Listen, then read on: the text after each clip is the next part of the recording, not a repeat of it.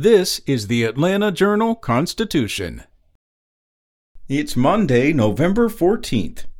A Norwegian company announced Friday it will build an electric battery factory in metro Atlanta, creating hundreds of jobs and further cementing Georgia as a hub for the sector. Freyr Battery, a clean tech startup named after a Norse god, will invest $2.57 billion in a 368 acre site in Coweta County.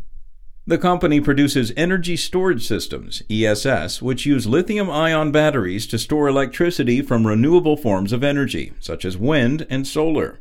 In recent years, Georgia has been courting companies that produce electrified products of all types, from electric vehicle manufacturers to battery suppliers and recyclers.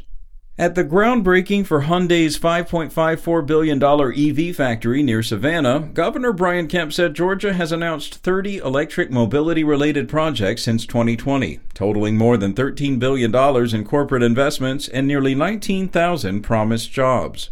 Freyr credited Biden's Inflation Reduction Act and said the factory will help enhance the U.S.'s domestic supply chain for lithium ion batteries, technology that foreign countries such as China currently dominate. In other news, early voting won't be allowed on a Saturday before the U.S. Senate runoff in Georgia because of two Georgia holidays. It's the day after the state holiday formerly known as Robert E. Lee's birthday, and two days after Thanksgiving. Georgia election officials said this weekend that state law prohibits in person early voting on Saturdays if a holiday is within two days beforehand. The restriction on Saturday voting leaves five days of required in person early voting on the weekdays before the December 6th runoffs. County governments will have the option to offer up to three more early voting days starting the day after the results of the initial election are certified, potentially on the Tuesday and Wednesday before Thanksgiving and the Sunday afterward. Secretary of State Brad Raffensperger had said last week that voters would have a Saturday voting opportunity before the runoff, but his office's attorneys later learned it wasn't allowed under state law.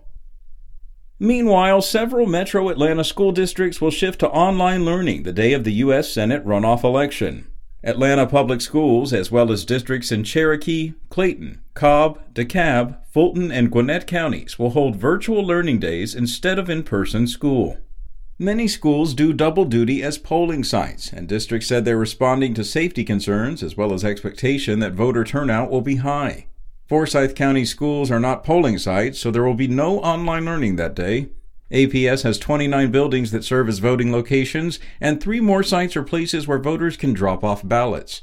Fulton County Schools also announced on Friday that the election date would be a remote learning day. And the state's top ranking official for the department that serves Georgians with disabilities and mental illness will leave on Tuesday and be replaced with an interim commissioner.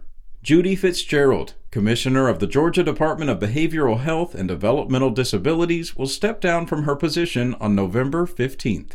The governor's office said Fitzgerald, who announced her retirement from state service last month, is departing a bit earlier than she originally planned so she can spend the holidays with her family.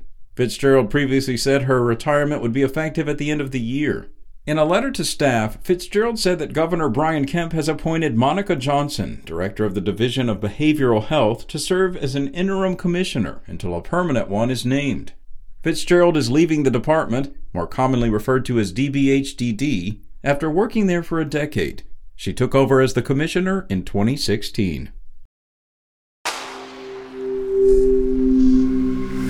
Spoken Layer